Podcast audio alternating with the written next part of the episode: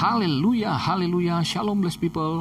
Kiranya berkat dan damai sejahtera Allah di dalam Tuhan Yesus Kristus menjadi bagian kita sepanjang hari ini. Jumpa lagi dengan saya Pendeta Theodorus dari Rumah Berkat, House of Blessing. Dalam tema renungan kita, hari ini masih seputar para aktor dalam drama penyalipan Yesus Kristus. Ini adalah bagian yang keempat. Bagian pertama, aktornya adalah Kayafas dan Hanas, dua orang imam besar. Aktor yang kedua bernama Herodes, dan aktor yang ketiga yang saya sampaikan adalah Pontius Pilatus. Nah, para aktor ini berada di seputaran masa penyalipan Yesus sampai ia mati. Jadi, para aktor ini adalah orang-orang yang tadinya belum pernah bertemu Yesus, bahkan ada yang belum pernah mendengar Yesus, dan paling banter pernah mendengar tentang Yesus. Mereka inilah orang-orang yang saya angkat dalam renungan dan dapat diambil pelajaran daripadanya, sehingga kita dapat merefleksikan diri kita. Bagaimana kita memandang Tuhan kita Yesus Kristus, dan bagaimana kita memandang sesama anggota tubuh Kristus atau secara umum sesama umat manusia. Bagaimana sih kita memandang para tokoh ini, lalu kita merefleksikan, merenungkannya, apakah kita adalah bagian daripadanya? Apakah kita mempraktikkan apa yang mereka lakukan dalam kehidupan kita sehari-hari pada saat cerita ini berlangsung? Saudara yang terkasih dalam Tuhan, bagian yang keempat ini, aktor yang keempat adalah para prajurit Roma. Matius 27 ayat 27 sampai 31 mengatakan, "Kemudian serdadu-serdadu wali negeri membawa Yesus ke gedung pengadilan, lalu memanggil seluruh pasukan berkumpul sekeliling Yesus. Mereka menanggalkan pakaiannya dan mengenakan jubah ungu kepadanya. Mereka menganyam sebuah mahkota duri dan menaruhnya di atas kepalanya, lalu memberikan dia sebatang bulu di tangan kanannya. Kemudian mereka berlutut di hadapannya dan mengolok-olokkan dia. Katanya, 'Salam, hai Raja orang Yahudi.' Mereka meludahinya dan mengambil bulu itu dan memukulkannya ke kepalanya. Sesudah mengolok-olokkan dia, mereka menanggalkan jubah itu daripadanya dan mengenakan pula pakaiannya kepadanya. Kemudian mereka membawa dia keluar untuk disalibkan." Nah, setelah Pontius Pilatus cuci tangan, ia mengalah kepada tuntutan orang banyak. Lalu para prajurit Roma atau pretorian yang disebut di sini serdadu-serdadu wali negeri, kemudian membawa Yesus. Mereka menukarkan jubah bajunya dengan jubah ungu, yaitu biasa sebagai simbol bangsawan.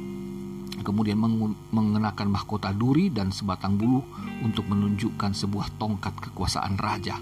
Tetapi semuanya ini dalam sebuah parodi, ya, dalam drama yang kemudian diparodikan oleh para prajurit Roma. Mereka mengenakan atribut raja dengan menghormati Yesus, lalu memberi salam, tetapi dengan nada mengolok-olok. Karena Yesus di sini sebagai seorang terdakwa yang sudah divonis mati. Kemudian, saudaraku, mereka meludahinya, memukulnya. Ya, pokoknya mereka menyesah Yesus sebelum ia disalibkan. Nah, saudaraku, penghormatan mereka kepada Yesus adalah penghormatan yang palsu. Pandangan mereka kepada Yesus tidak lebih dari sosok pribadi yang hina, karena sebagai orang Roma mereka merasa lebih superior dari orang-orang bangsa lain. Mereka merasa orang, apalagi yang menjadi tahanan, itu adalah orang yang paling hina, karena ancaman hukumannya adalah salib. Karena salib merupakan puncak daripada kehinaan seseorang di hari kematiannya. Nah, saudaraku, pelajaran yang dapat saya sampaikan di sini, bagaimana kita merenungkan apa yang para prajurit Roma ini lakukan. Sesungguhnya banyak juga terjadi dalam praktek kehidupan kita. Secara langsunglah saya to the point.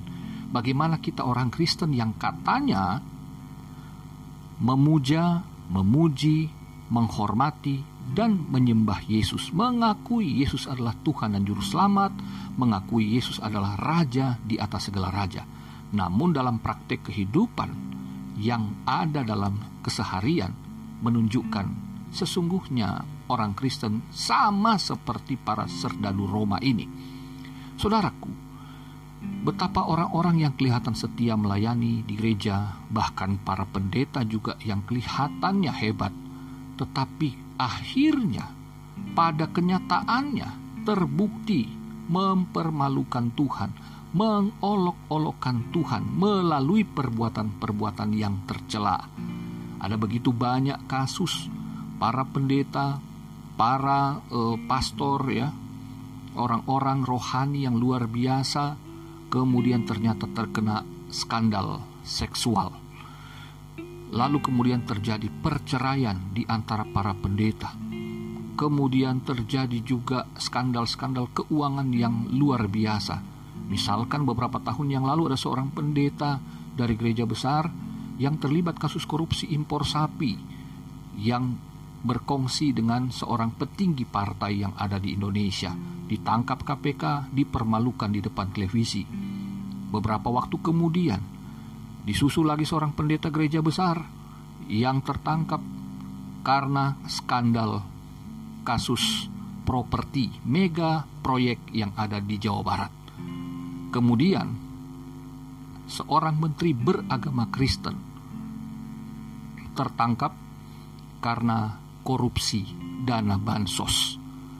Luar biasa, di tengah masa pandemi COVID-19, kemudian himpitan ekonomi di tengah masyarakat yang mengalami kesusahan, seorang menteri beragama Kristen dengan tega mencuri, merampok uang rakyat. Dan semua orang di Indonesia tahu dia beragama Kristen. Bukankah ketika ada orang-orang yang menganiaya umat Kristen, Alkitab menuliskan sebagaimana Paulus menyaksikan bahwa sesungguhnya yang dianiaya adalah Yesus itu sendiri. Bagaimana dengan tindakan sebaliknya jika orang Kristen yang melakukan kejahatan? Bukankah Yesus itulah yang sesungguhnya sedang diolok-olok, sedang dipermalukan di hadapan dunia? Saudara yang terkasih dalam Tuhan, mari kita belajar dari para prajurit. Kita harus merefleksikan diri jika kita melakukan hal-hal yang tercela dengan kita menyandang sebagai orang beragama Kristen, para pengikut Kristus, maka bertobatlah. Mari minta Tuhan agar mengubahkan sikap hati kita dan kita akhirnya melakukan perbuatan-perbuatan yang mana Tuhan Yesus ajarkan, bukan yang Dia tentang. Jangan sampai kita di hadapan Tuhan dan di hadapan manusia itu berbeda. Baiklah kita di hadapan Tuhan, kita setia beribadah dan melayani. Demikian juga di dalam keseharian, dalam perbuatan perkataan kita, pelayanan kita di tengah-tengah masyarakat juga harus mencerminkan Kristus yang terpuji. Betapa memalukannya anak-anak Tuhan, orang-orang Kristen di media sosial, saling menghujat, saling memaki, saling mengancam dengan kalimat-kalimat yang menyakitkan, membuli orang lain. Tetapi di lain hari, di media sosial terpampang ayat-ayat suci, firman Tuhan, perkataan-perkataan Yesus. Tetapi di waktu berikutnya mereka saling serang, saling mengancam, saling mencaci maki. Ini mempermalukan Yesus. Kita tidak menghormatinya sebagai Tuhan dan Raja, tetapi kita berlaku sebagai prajurit Roma bahwa Yesus adalah pribadi yang hina. Karena kita Ia tersalib. Jangan sampai karena kita juga Ia dikatakan harus disalibkan untuk kali yang kedua. Tetapi kita diselamatkan oleh karena salib, oleh karena kematiannya. Maka marilah kita melakukan apa yang Tuhan Yesus praktekkan, yaitu mengasihi Tuhan Allah dan mengasihi sesama manusia. Praktikkanlah kehidupan yang selaras dengan ajaran Tuhan Yesus. Selamat beraktivitas. Tuhan Yesus mengasihimu. Tuhan Yesus memberkatimu. Haleluya, bless people.